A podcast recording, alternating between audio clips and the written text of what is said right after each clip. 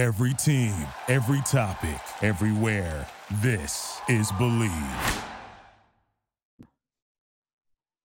Welcome back to another episode of Believe in the Press Row.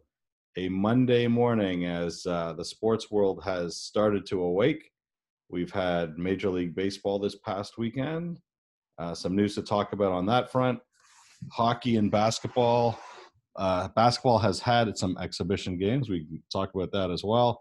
Hockey is about to start. I think all the teams are now in their respective bubbles. And uh, really happy to be talking to someone who's doing an incredible job right now talking about a massive development in the news coverage business. Uh, Kevin McGran of the Toronto Star. Kevin, how are you? I'm excellent. Thanks for having me on. I love doing stuff like this. Yeah, you know, I was looking this morning. Um, you don't have a you don't have a Wikipedia page. You should get your agent on that. Um, I'm a Wikipedia editor. wow. Well, for for Neil McNeil High School. Really? Yeah. You've been uh, at the Toronto Star it'll be is it 22 years this coming January? Something like that. Yeah. According to your according to your LinkedIn page, yeah, it'll be 22 be... years, which means that uh, Mitch Marner was two years old when you were starting. So that was at the Star. I was at Canadian Press before that. Yeah, I was just talking about uh, you know your your experience at the Star. Like that is quite the feat in the modern era to be with one publication uh, as long as you have, especially when you consider um, everything that's gone on in the media business in the last, you know, forget 18 months in the last, you know, couple of years. Well, even for me, I've been the, the sort of the chief hockey writer since 2006. So that puts me on about 15 years, I guess, 14, 15 seasons. And, uh, and that's the longest I've ever done one job in media. I moved. I was sort of famous for always moving around, but once I got my teeth into covering the Leafs and covering the NHL, I didn't really want to stop. So the only thing that'll stop me is the the shuttering of either the NHL or the newspaper. Guess which one's going to happen first? well, you know, it, it's funny. Like ordinarily, it's uh, July 28th, I believe, today. 27th. I didn't want to get ahead of myself. July 27th.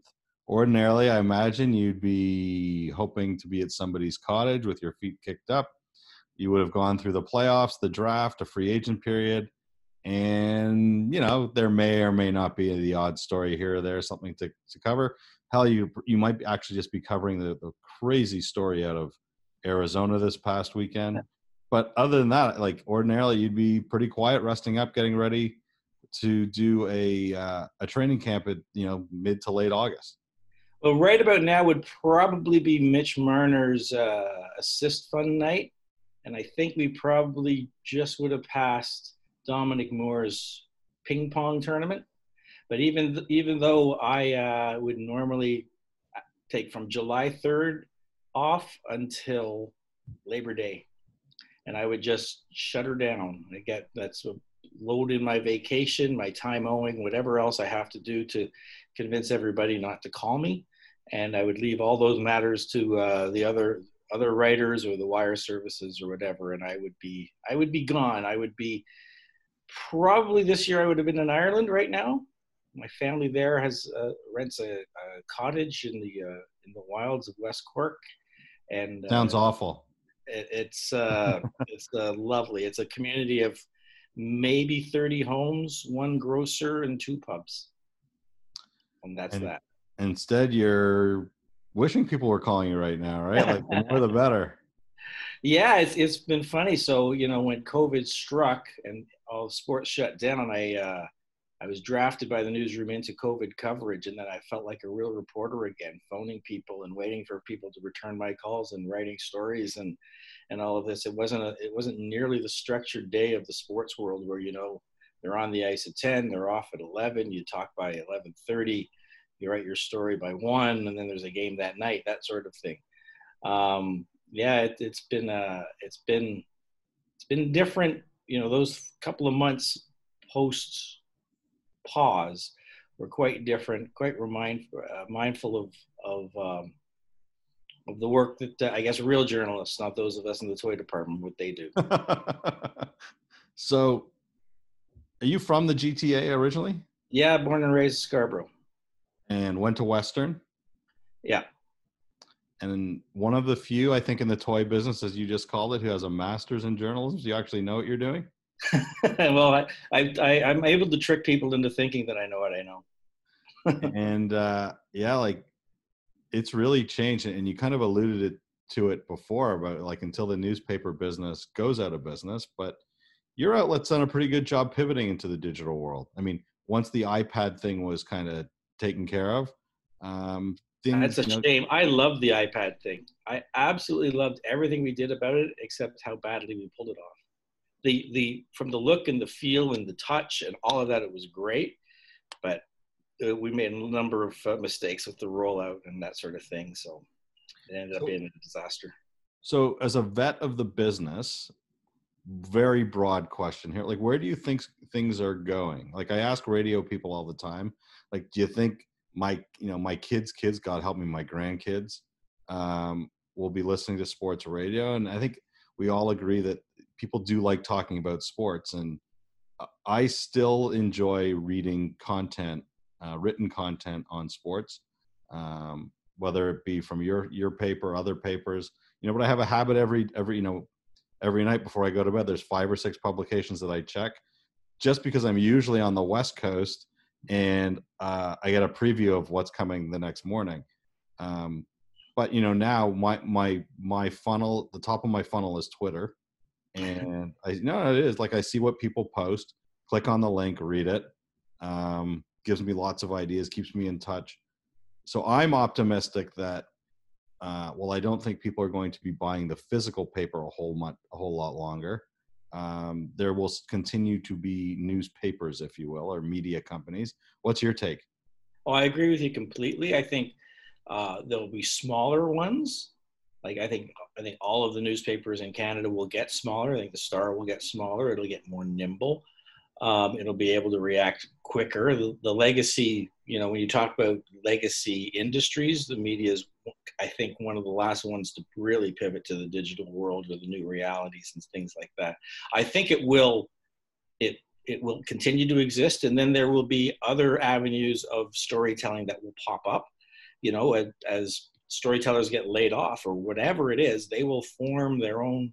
What do I really like to tell stories about, and you see it all the time with hockey writers. They hockey writers that get laid off start up things, and you know, um, and become hockey writers, you know, web writers, and with subscribers or or however they're going to do it. But you'll see it across the board, right? You'll see you'll see people. Uh, you know, like Canadaland is one of them, and and BlogTO is one of them, and there are people that are concentrating on real estate, and there'll be people, you know, sort of hyper local. And then when you talk about talk radio, we might not have talk radio like the fan and, and TSN radio, but we will have people like you, people doing t- podcasts, right? All those podcasts, everybody will hive off into podcasts. So it might become, um, there might be more, but all smaller versions of what was out there, and people will find their own level, what they like.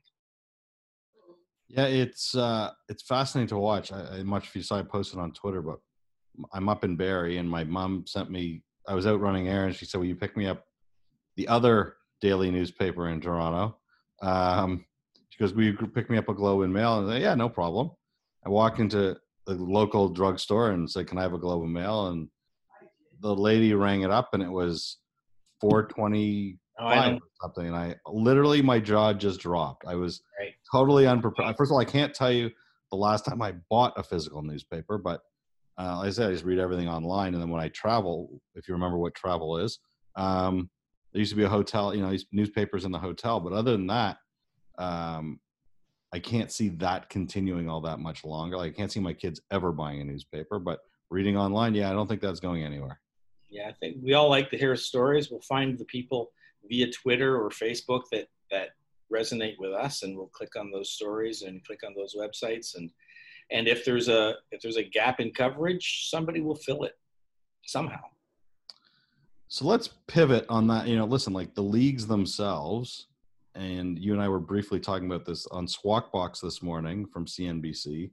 They were commenting or lamenting the fact that cord cutting during the pandemic has uh, it's hard to imagine it could explode, but it has exploded again. Um, massive numbers of people cutting their cable bills or eliminating them with all kinds of different options and opportunities available to them. Um, so it's hard for me to fathom. They're saying the one thing that's keeping people tied to cable is sports. As we said, you know, baseball started this past weekend. The NBA had a couple of uh, exhibition games um, or scrimmages, I think they're being called, and the NHL is about to start. Um, so I can't imagine for the life of me any league in this era is going to do anything to hamper interest in their game. And yet here we are with the NHL, and you've been leading the recent, uh, I'm not going to say fight, but let's call it light on um, what certainly seems like an attempt to control the discussion. Yeah, um, they have. So, just to go right back to square one, basically, to starting today, now that everybody's in their hubs, um, nobody in the media is allowed to see the practices or the morning skates. And as far as the games go, it is um, at least in the early going, it is one person per media outlet per game. Um, so for that, you know, the Toronto Maple Leafs are in the playoffs. The Toronto Star cares. The Toronto Sun cares. The Globe and Mail will even care. So the Star would have normally four, maybe five, maybe even six people at the game.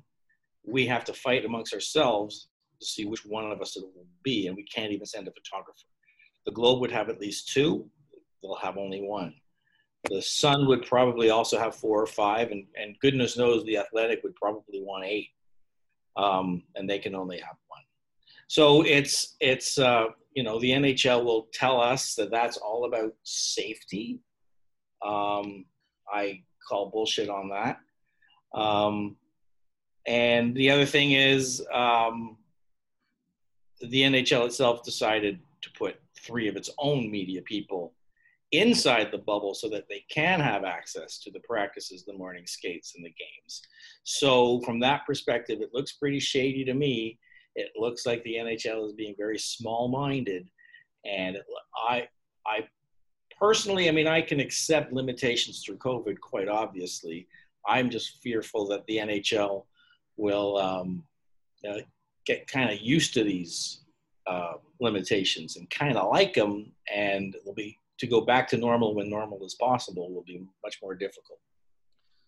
In my humble opinion, the best parts of the Michael Jordan incredible documentary that came out six years ago, I mean, a couple of months ago, it feels like six years ago, um, were the behind the scenes footage that we've never seen before.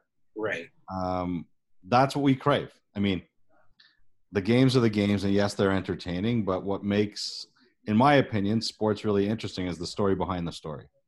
And the the leagues, you know, Bob McCown, um, without knowing about Corona, was on the air years ago, talking about the fact that eventually sports would be fanless from a live perspective. Everyone would be watching in a different medium, and the challenge would be how do you make coverage more interesting?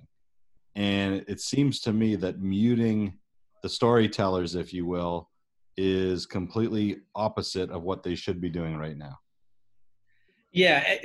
And to get to your point about behind the scenes, uh, it's it's incredibly more difficult even in before COVID to get behind the scenes. Um, when I started, um, it was fairly common at the very end of the season to get everybody's phone number for the summer. Yep.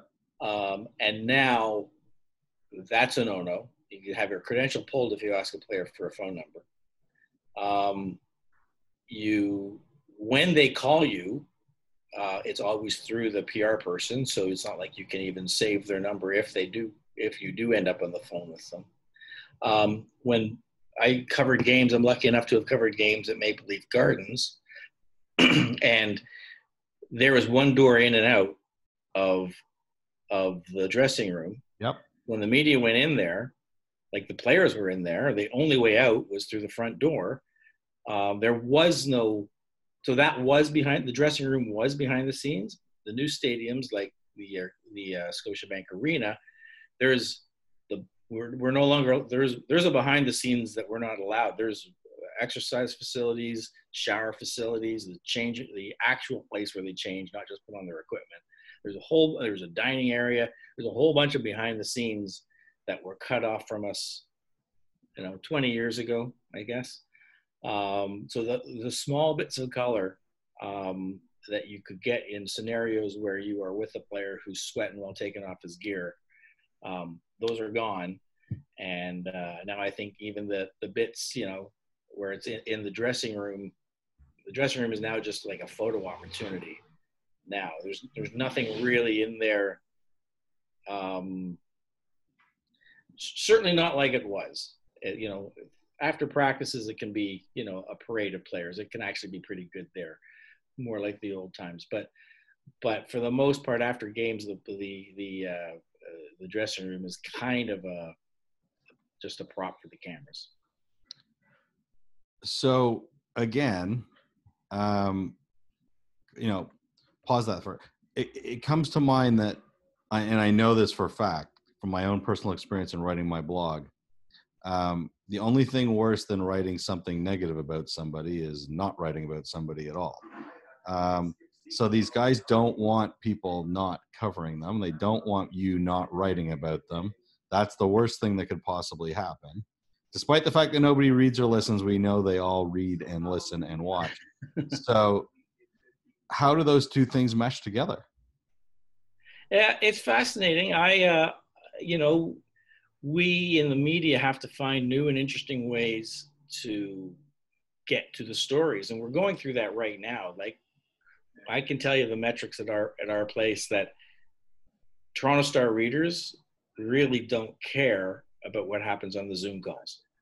Stories generated from those interviews over COVID did nothing. They did not move the needle in terms of readership at all. Right.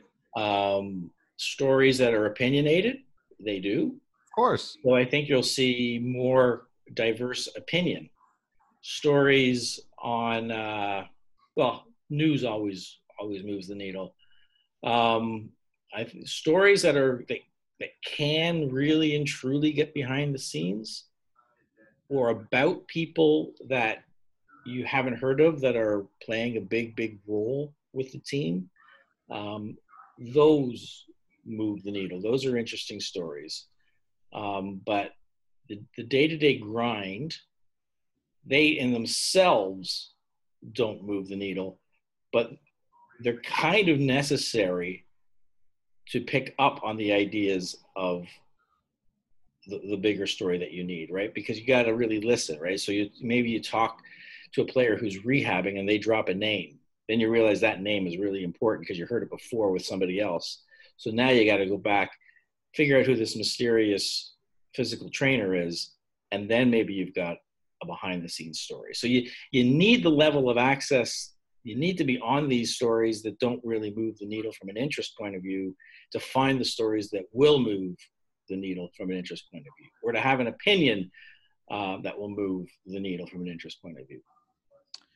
Yeah, I, I fully subscribe to the fact. I, two notions. One, um, those of you bemoaning the lack of access are not doing it because you love being rink rats. Like you're not jock sniffers. No. Uh, you're storytellers and you're trying to continue to create a product that there is a massive appetite for. And those who are laughing or uh, making light of the fact that you guys are, guys and gals, are complaining about lack of access just can't they're not connecting dots they don't understand that you know in my lifetime i remember vividly mitch albom being suspended like the mitch Albom being suspended for filing a story for a game that he wasn't at and that being like blasphemy um, in order for us to get the content that we want that moves the metrics that you speak of unfortunately for you you got to be there like 24 7 right you need to be able to know right. what what a guy or what a player looks like on a normal day to know what they look like on a non-normal day or you need That's, to a, that's a very good point. you need to see practice every day to know what a normal practice looks like to understand what a abnormal practice looks like or you know if the leafs lose i mean i can't imagine this ever happening but they lose a bad game where a zamboni driver ends up beating them in net Couldn't Like- possibly happen. no but you guys need to be there because we want to know what the bag skate looks like the next day and if Well- you don't if you don't oh. have the context of a regular practice how are you going to present that Right. Plus the fact that hey, that's the Zamboni driver from the from the. Re- hey, wait a minute, I I I've seen him. Right. Like there's there's there's small things just from being around that you can pick up on and write stories about, and and like the the day to day where you know the answers are we got to get pucks deep and that kind of stuff. You roll your eyes at that, and that's that's a lot of coverage, unfortunately, but it's not the. I'm not lamenting losing that. I'm lamenting losing what the threads that come from that. Right. And you don't so it's just okay, so I have two thoughts that let's let's drive down this path just a little bit. One, why do you think this is happening? Uh, I think it's kind of happening because there's they don't care. They honestly don't care about independent media. I think their head is their their heads were probably in a good place for safety and keeping numbers low. But if safety is really really what they're after, then do you need 32 cameramen? Right? Could you not do 24? There's there's eight spots. You know, like there if safety was really what it's all about, do you need all the social media people, one per team? Okay. Like so they, they've they've allowed for certain media to to enter, but not the media that can really get to them. I don't I don't think they're being mean spirited. I think they're being small minded. I don't think they're seeing a bigger picture. So is it small minded or opportunistic? Well, it could be both. Like there could be people voices within the room making these these calls that see it both ways, and they're they're allies, right? One one one doesn't think it's a big deal, and the other one realizes it is and uh, doesn't say anything. I, I I just like the media. I mean, the rights holders aren't going in either, right? Their reporters aren't aren't able to go in, so they were really sort of consistent at keeping everybody out. I think they fear criticism. I think they fear. Um, that's the they I, they fear criticism. They fear us finding out something about COVID, a protocol that wasn't followed, and writing it. And uh, honestly, like right, because that's not going to get out. yeah, players taking Instagram photographs of themselves and, and posting them. Yeah. Um, yeah, I think they, they just fear that. And, and hockey is different that way. The, the players have grown up in a bubble themselves, protected from all this business. Certainly, um, the, the, just the way the arenas are built, I, may, maybe they don't want to be ar- around the great unwashed media. Maybe they just didn't want to like three months of hanging out with uh, with us. They didn't want to have to do that. you know, and in, in my case, I'm not even asking like I've asked for like three days. Let me live inside the bubble for three days, and I'll write about it. Which strikes me as a really good story. People, something people would read, even if life is so mundane. Um, I mean, that that's telling. Agreed. Agreed. Listen, like some NBA player tweeted a picture of the meal that got delivered to his room and it's you know like it looked like the stuff that you think they send up to astronauts right like like there's no way this is going to last and of course like the next next morning one of the players crossed a parking lot to get his Uber Eats order and ended up uh, you know in the uh, in the bubble penalty box for a couple of days those Yeah. are the stories that people want to know Yeah. um, you know drake or somebody posting pictures of candles that Drake sent to the NBA players is a good story right now. Like it's just you know, it, it it's it drives eyeballs, it drives readership, it moves metrics. Um, I'd like to think that somebody somewhere isn't saying how do we limit exposure to the media, but do you think that's really what's happening? I think they're. I think it's probably how do we limit bad stories coming out. That's pro. If if there's a motivation that I'm fearful of, that's the one. How do we hide from the from the COVID pandemic? Are there um, NBA? Do you have NBA writers currently in the NBA in the NBA bubble? Not yet. We'll go in uh, if the Raptors win the uh, get to the second round. And it's expensive, right? Like Yeah. really expensive. Yeah. Well, we saved a ton of money on travel this spring. Right. Um, and summer. Um, yeah, it, it's hard to believe. I mean, so here's my second question. Uh, going to shift here a little bit. So Steve Simmons, um, although you're in different outlets, I'm going to call you a colleague because you're both veteran scribes. Um, writes a story that Auston Matthews has COVID. Right. Most of the mainstream media ignored that. Thoughts? Well, I followed it up. Yep. Um, and That's why I said most, not all. right, and uh, I believe the Canadian press also picked up on it. So this is kind of a weird one. Um, TSN and Sportsnet, I called them. Uh, TSN said its policy was not to report COVID positives, and Sportsnet said its policy was this, it was the same. If if they had it sourced, they could do whatever they like. If it was properly sourced, they could report it.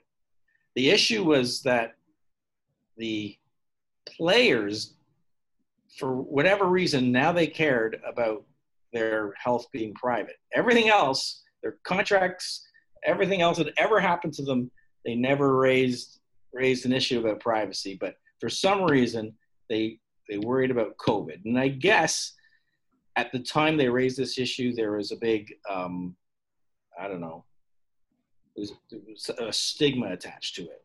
I don't think there ought to be. It's essentially how do you like you get the you get the flu, you don't have a stigma to it. I thought it was ridiculous, but the it did matter to the players. So in the long elongated contract talks to bring the players back and part of the CBA, I mean, I think the, the actual league and Donald Fehr did an amazing job putting all this together through COVID. The part of it was the players wanted privacy regarding COVID. It was an easy gift for the league to give. And then, you know, the rights holders sort of fell in line because some of the guys, some of the some of the insiders, they didn't really even want to get involved in COVID coverage, so they were staying out of it. Uh, and I think for the corporations, TSN and Sportsnet, and probably NBC, just it was just a matter of doing business to make sure hockey comes back. They don't want to upset the apple cart. Um, so I, I think there was a, an alignment of let's get hockey back, and we can. If a player wants to say he's got COVID, then that's one thing, but we're not going to use our resources to out a player and jeopardize this whole return to play. All right, hold that thought. Take a deep breath. Uh, we are going to start traveling again and sleeping in other places, but for right now, we're staying at home. And sleep is critical. Sleep envy is more than a mattress. Customize your mattress by taking the one minute quiz. Ships in a box right to your door. Try it for 100 nights in the comfort of your own home. Shipping is always free. If you're not satisfied, they pick it up and refund you. Use Press Row at checkout to get wow, 25% off. And right now, 10% of sales are going to feed the hungry during the corona epidemic. Go to sleepenvy.com and enter the code PRESSROW at checkout for 25% off your purchase price. Um, so, so that would all, everything you just said would all be fine and good.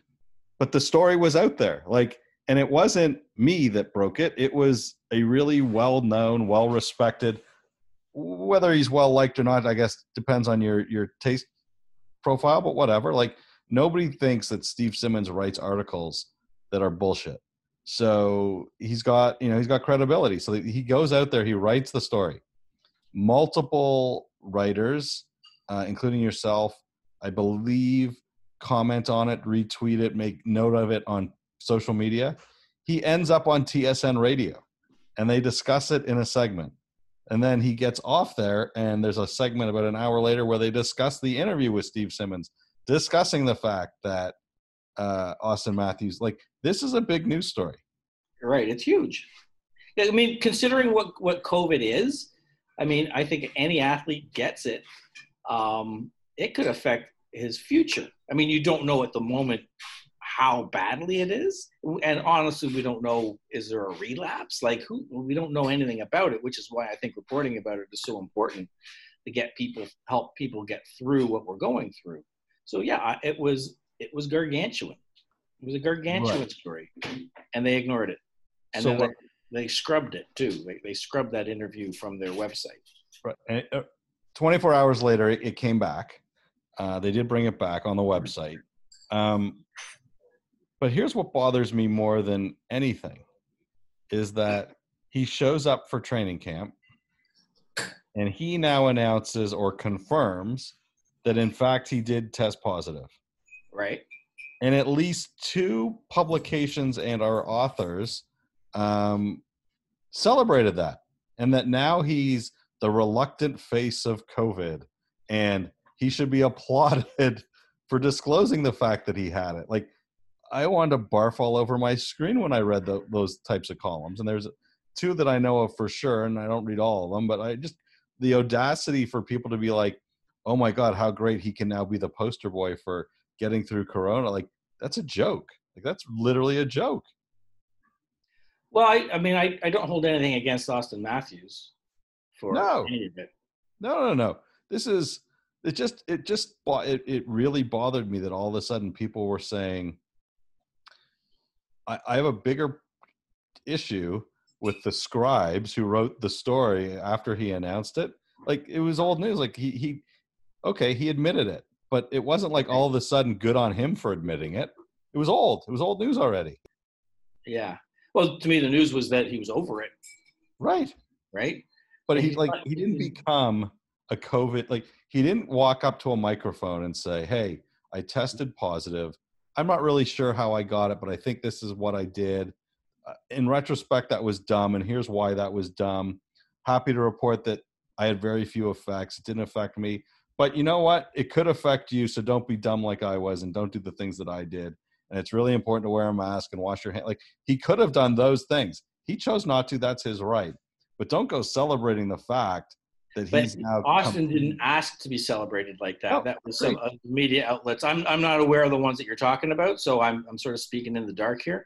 So yeah, he's not he's no poster boy for it, but he's not you know he's whatever. The media, you know, they'll they'll however they want to approach the story is entirely up to them, and I'll agree with you that that's sort of beyond I don't know. That's a little bit jock sniffingness there, like to celebrate a guy for doing something he never quite actually did. So I'm going to use a different word as opposed to the O word, the dreaded O word, and say as an experience, you I put you in the camp of experienced journalists. Um, there seems to be a divide between let's call the less experienced, dare I say, younger, um, as opposed to that nasty O word. Um, people who cover the who cover sports, just in in how they write the philosophy, and certainly in the audience. How striking is that to you, being in the business day to day? Because you know it used to be very apparent in my mind that there was a difference between the young up and coming, dare I say, analytics geeks as they were referred to, and the older oh there it is the nasty O word, and the the the scribes that used to walk around with a notepad and actually do interviews and really talk about you know the importance of getting into the corners and, and doing the grit work like that used to be the designation. Do you think things have changed with the less experienced and the more experienced scribes now? Um that's an interesting question. I, haven't really thought of it in a youth versus age or i sort of look at it like um the younger guys are bringing a different sentiment and they're probably bringing a younger audience and so they are writing you know whatever's gotten them this far has worked and yep. they've developed their own audience and they're giving that audience what they want the, the case in point is is james Mirtle. he is and I don't know that I would necessarily call him. He's younger than me, but I wouldn't necessarily call him a younger. No, I wasn't going young. I was going with just less experience, and that's not a bad thing. It's just factual. Mirtle, Mirtle to me is one of his writing is absolutely terrific. He's got yep. a lovely prose to it. Um, but early in his career, he was heavy on the analytics, and that in it in and of itself developed an audience. Yep. Writing about numbers does nothing for me. I follow them, I know them, I get them, I use them, I, but they are not. I don't show my math. Mirtle did, and he developed an audience because of it. For my money, it's like James, don't show your math. Just write, just write really good stories. And he's so he's he is a very very graceful writer. But start showing me numbers, and I'm gonna turn the page or, or yeah. click on something else. Uh, but that's that's got its own audience. Yep.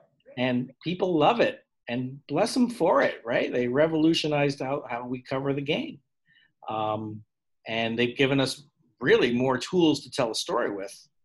So I'm good with that. Like that's fine. That's fine.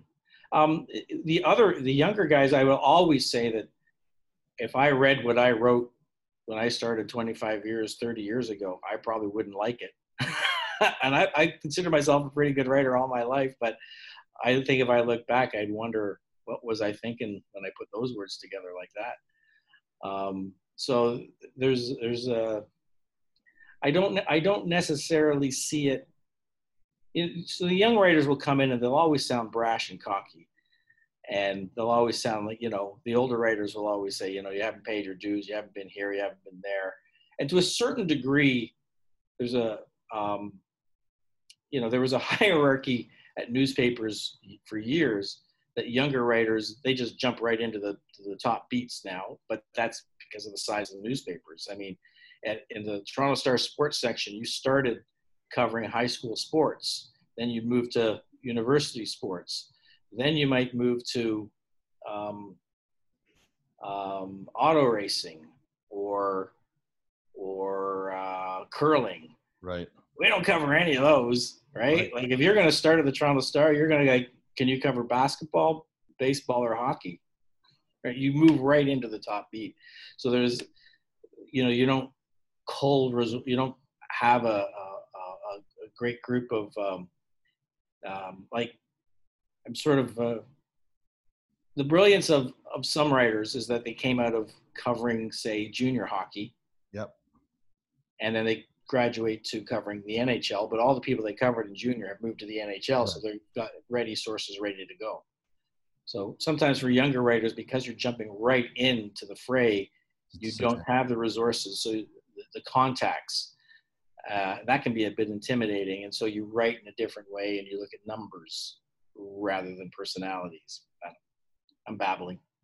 most people are surprised to know that the scribes who cover the game, although they work for different outlets, uh, because back in the day, spend you know used to spend so much time at rinks, and especially on the road, um, become friends um, is I know that still happens. Um, is there a divide you think between the younger crew and the older crew back back when you were traveling? Uh, yeah, there's a divide. Um, the younger crew are weirdly all very good young men and women who make sure they um, get to bed on time and have a nice meal and have a, a oh. dinner at five and, and bed by ten and the older guys are like, "What are you doing? Your right. mother's not watching." Yeah, so the old it, there tends to be a divide among the older crew that uh, dinners will start a bit later, and uh, a pub or some sort of tavern will be like we don't have anywhere to. You know, I'd often say we don't have anywhere to be until seven thirty tomorrow night. Right. in, in the grand scheme of things, you don't always. I mean, I never really did skip a morning skate, but you don't actually have to be at the right. morning skate There's not a know, rule. You know, there's not a rule. You cover what you cover. It's like you've got stories, you can write them. Um, one of the great things I, I do remember this. Um, I was in uh, Raleigh, North Carolina, Leafs were going to play the uh, the Hurricanes. I was with uh, Jeff Blair and Mike Zeisberger, and we were doing. We had a, a really nice dinner, some some barbecue that, that Zeiss had found, and then we went to a little Irish pub that I had found, and then uh, Blair wanted to go to this uh, Music. bourbon place Uh-huh. um, called the Foundation. While we were on the way to the Foundation, the bourbon where Junior Johnson Moonshine was on was on call, we got an email from the Maple Leafs. This is like 2006 or seven, that the morning skate had been canceled. Oh God. kind of looked at each other. Jack- we don't have anything to do for another 24 hours. Thank God for Uber. Yeah. Oh, that was all. I always get a, a nice hotel uh, within walking distance of, of pretty much everything, Right. so I don't have to worry about driving. So let's talk about the craziness in uh, in Phoenix this weekend. Like the GM I can barely understand it. the GM. Well, what I don't here's what I don't understand. Like I've I've read Elliotte Friedman's really good account of it, and then I've read like I'm not gonna you know there's a a different story kind of in the Athletic by somebody whose name escapes me right now that basically says no that's not what I know that's the story that's out there that's not what happened. But by all accounts, the guy gets the owner gets a call from another owner saying, I want to poach your guy for a role that doesn't include the GM title, but something bigger, and is told no. And then persists, and then it gets very fuzzy as to whether he ever actually agreed or didn't. Elliotte says he did. This other person says the owner says he never agreed. Lo and behold, they have a discussion. A monstrous offer is put in front of this guy including some type of ownership or involvement in other leagues, other teams. But it doesn't say that he ever said yes or signed a contract. The next thing we know, the guy quits, and a whole lot of mud, mud is being slung. And now the commissioner has to come in and arbitrate. I, I never seen a uh, a press release like the one the Coyotes put out, right? Where it's like they call him a quitter and they like disappointed in him. Um, I know John a little bit, and doesn't strike me that that's what he's about. So um, I mean, I you want to talk about able to talk to intent? since. You want to write a document with the intent to, smear him forever, yeah, especially in hockey. Like to call someone a quitter in sports, that's that's a blasphemy. Yeah, yeah, it's a it's a weird one. Um, obviously, there are going to be three sides to that story, right? There's Yep. going to be the Arizona ownership, John's story, and whoever was trying to poach him. They'll all have variations, and they'll all want to paint themselves in the best possible light. So it'll be an interesting one to uh, when the uh, when we finally find out what, exactly what happened. So you have so you have no insight for it, no greater insight for it. I have no greater insight than that. Trust me, I've tried, but Hub Cities is keeping me kind of busy right now, and the Leafs Gotcha. are getting ready to play. So, um, again, for Toronto Star coverage, the Leafs matter. It's almost as if the other 30 teams don't count. Well, 29, the Montreal Canadiens count. That's about it. So they're about to start. They play tomorrow night against Montreal, I believe. Tomorrow night, Montreal Canadiens Maple Leafs will meet in July, I think, for the first time in history. What are you looking for? Um, I guess I'm looking mostly to see how good Auston Matthews looks. Okay. I I would pin their hopes on his ability to dominate a game. I Not the goalie. as number two is Freddie Andersen, and what I've I've looked at the math, and uh, th- this is basically starting from a dead stop, right? Yeah, yeah. Auston Matthews in October, he's a killer. Nine goals in five games, four goals in one game. You know, he he he just kills the opposition if they're not ready. He is he is ready to go at the drop of the puck in October. So I trust that he will be ready to go at the drop of the puck August second. Freddie, on the other hand, he's a slow starter. So and he I don't think if he gets four days off, he's pretty pretty. He, he once he builds up his resume, he's he gets going. So the question is, can Auston outscore what Freddie's going to let in? And then, of course, I'm curious at the very, very bottom of the lineup is this uh, Nick Robertson actually going to make it? Is he actually going to play? And I think Johnsson is probably closer than they've been letting on. So they might have as healthy a lineup as possible. I'm assuming that you subscribe to the fact that Sheldon Keefe is a good coach. I do, yeah. And this is a little like I don't mean to, but this is a little bit like giving Bill Belichick that extra week to prepare for Super Bowl. And I'm not dumb enough to call Sheldon Keefe Bill Belichick. Um, but my point is, he's had how many weeks now to prepare for three games? I mean, yeah, but so is John Tortorella. No, no, no, and I'd say that you know, in the coaching matchup going in to a, a, a short little thing, you'd probably want Tortorella on your side, not a rookie. Agreed. But I think you would also agree that leading up to the dismissal of uh, the Mike Babcock, one would believe, just based on what we know about the relationship between Kyle Dubas and Sheldon, that he wasn't completely caught by surprise when he got the phone call and said, You're coming up to the big team. But still, he didn't have months off. He didn't have his own training camp. Uh, he didn't have to prepare. He had to prepare for an entire second half, not for a three game series. So I would like to think that, yes, there's another coach and a really good coach and a Stanley Cup winning coach who equally has that. But let's just deal with Sheldon Keefe. Um, is this not a, in some ways, a gift to him because he is getting a training camp? Everybody is healthy. Um, I, I put a lot of focus on him right now.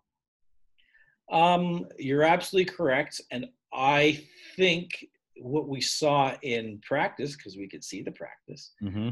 some of the tactics he's going to use, and that includes putting Tavares with Matthews and uh, and Marner in certain moments. I think you're going to see that end of the first period, end of the second period. If if they need a goal, you'll see it coming out of a penalty kill. You'll see those three guys go out together to try to turn momentum immediately. Um, uh, so I think he's got he's got a plan of, of how he intends to use players, and he's practiced them in those in those situations. Like his his his training camp was interesting on on so many levels because um, you would see, you know, normally you would see once lines got together, they would be together because you knew they would start the season that way and they could make changes as they went along. Uh, but he's going to have to be able to adjust on the fly. And so he put lines together, and then the next day uh, it was a slightly different combination. Engvall on the fourth line, not the third line. Things that he's going to have to do if things aren't working out, make sure they know how to play with each other. He did a whole practice of an entire scrimmage with a power play played against the penalty kill. And it was you know, two minute penalties rotating. If they scored, then they start another two minute penalty. And uh, instead of just, you know, they'll often just play, you know, 30 or 45 seconds of it, he played an entire 30 minutes of power play against penalty kill to get them really used to the pace. I, I, I found his um, approach interesting. I'll be curious to see if in the training camp before next season if it's if some of the same ideas are used or whether this is just unique to the situation to get things going ready to adjust on the fly from game one yeah i just meant that this is now his team right like oh yeah absolutely it's his he team. had a lot of um although the team bounced back very quickly out of the gate when he took over for the excitement and what have you it then went into that lull and then picked up. You know, it kind of, it, it, you know, it, it had that uh, that heartbeat kind of look to it where things were up and down. He's had a lot of time to think about it. I would imagine that he and Kyle spent a lot of time together virtually over the shutdown, and there is a systematic game plan. I just think these guys are methodical. Uh, not that others aren't, but I think these two guys are really methodical and I think every minute of every practice has been well thought out and planned with a strat specific strategy behind it. And that this is now his team. When they break camp and they go in, not tonight, but when they go to play game one against Columbus, it's his team. Yeah, and I'll be curious to see how different it looks and feels. And I, it could be very different, right? It, I hope it's not too different because I think they were coming around pretty good there. Uh, they had their struggles, but I think that they were putting together a system you liked, and now they have all the healthy players playing that system. They're no longer, you know, four guys from the Marlies on defense. Yeah, So- I, I don't think he's. Yeah, I just think that he has a pretty good idea of his talent and what they're capable of, and to design around that is a massive advantage right now yeah, I, I agree. for a new coach. Yeah. Yeah. Uh, final question: This season is going to end. I don't think anybody is boldly predicting they're going to win the cup. Um, there's going to be change of, of some degree going into next season in a couple of weeks, which is pretty hilarious. Um, they have serious money problems. It's hard to believe because the one problem they never have is money, but they certainly have very significant cap issues. What do you think they do? I, I I'll disagree with you. I don't think they have serious cap issues. Oh, they don't okay. have cap issues for next season. They can Long pretty term. much squeeze everybody in. I think a guy like Travis Dermott and Ilya Mikheyev are going to feel a squeeze. They're going to lose. They're going to lose Tyson Barrie, Cody Cece, um, for sure. All Maybe the fan favorites. All the fan favorites. Right. So they're they're gone. I don't think they were ever really coming back, even in a non-COVID life. They were never really coming back. Kyle Clifford, he's probably gone. He's probably the one out of that group that they would have liked to have back, but I, unless he's willing to be squeezed for for dollars, um, I don't think he's coming back. But that's it. That's the level of loss. And I think you'll see Rasmus Sandin come in for Tyson Barrie, and I think you'll see Timothy Liljegren come in for Cody Cece. And I don't think you you necessarily lose a great deal. Certainly not from structurally or defensively. Um, offensively, they, they got the Barabanov kid from Russia. They have uh, have a few guys who come in and fill in around the edges. But if you run the numbers on the cap-friendly armchair DM, you can make it work. No, Mirtle did. You know, Mirtle did a very good, a long, uh, somewhat math involved, math involved article on that. yeah, But long term, after next season or the coming season, it becomes a slightly when different. when Zach Hyman needs a raise, when Morgan Rielly needs a raise, when you have to make a decision on on uh, Freddie Andersen. Andersen, that that becomes problematic. Then they are in serious. So we'll see if they start creating some space. I, I would imagine, I like if if they think Pierre Engvall is a third line center, then maybe they move Alex Kerfoot and save a couple of million. Uh, if they think uh, Nick Robertson has really got what it takes, then maybe they move Andreas Johnsson and save three million. Like there are ways around the edges that they can do that. Phil Kessel will eventually come off the book, so that'll give 1.2 million. There are ways that they can get at it without tearing down the core. So I, the, the one that I would worry about most is is I think I'd worry most about losing Morgan Rielly. So They've got to figure out a way to keep that stalwart defenseman in there. Although it is kind of funny now, you look at Jake Muzzin at five plus million, and you wonder, huh, is that Right. really money well spent now? Even even Pierre Engvall at 1.25 seems pretty pricey when you get a seven hundred thousand dollar guy to come in and maybe take those minutes. Right. So there's it, it it does become interesting, but their problem is two Stanley Cup tournaments away, and, And- they, they keep this core together for that long, which is actually pretty long, and who knows what happens this summer. And you got If they it. win the cup in that, they win the cup in that time, Doesn't matter. it doesn't matter. You can break up the team at that point. The fan base Doesn't will. matter. Right. Um, not that it's likely, but if they get swept by Columbus, what's the effect of that? Yeah, that's a good one. I I don't think I know. I think there's enough people that would say it's not a real Stanley Cup tournament, so it doesn't really count. I'm not among them. I think it will always matter with how they go out. That's what I mean. But It's ugly. They go 0 and 3. well, you know, the Tampa Bay Lightning got swept by Columbus and they're back and no one's thinking that they're going to get swept again. Right? So you can you can overcome it. It becomes part of your DNA. It does become part of what you have to get over. Right. Um, but I don't think it. I don't think it changes much. It might change direction on the goaltender, for example. For sure. It might change the direction on the blue line a little bit. Um, but I don't think it changes their overall philosophy on how to attack with the puck. And it doesn't put significantly more pressure on Kyle Dubas, does it? No, I think he's got he's got the entire Sheldon Keefe tenure to uh, make his point. I mean, this is what they've been building for the two of them together. So to cut it, I don't think you cut it too soon. Well, I know this. I gotta believe. I don't know. I gotta believe that Ron Francis and the Seattle Kraken love the new CBA because their opportunity to land a lot of different type of talent just increased dramatically with a flatter decrease in cap. Yeah, A lot of teams up against that number. yeah. Well, I would say have fun at the rink today, but um, you're going to be watching from afar like the rest of us. Uh, please stay healthy and thank you for doing this. And hopefully we can do this again when uh, games are going on. all right. I appreciate you having me on. Keep fighting the good fight. Uh, there's lots of us there who appreciate it. Keep caring about media. I, I care for people that care about me. That's great. Thank you. All right. Thank you for listening to Bleav. You can show support to your host by subscribing to the show and giving us a five star rating on your preferred platform. Check us out at Bleav.com and search for B L E A V on YouTube.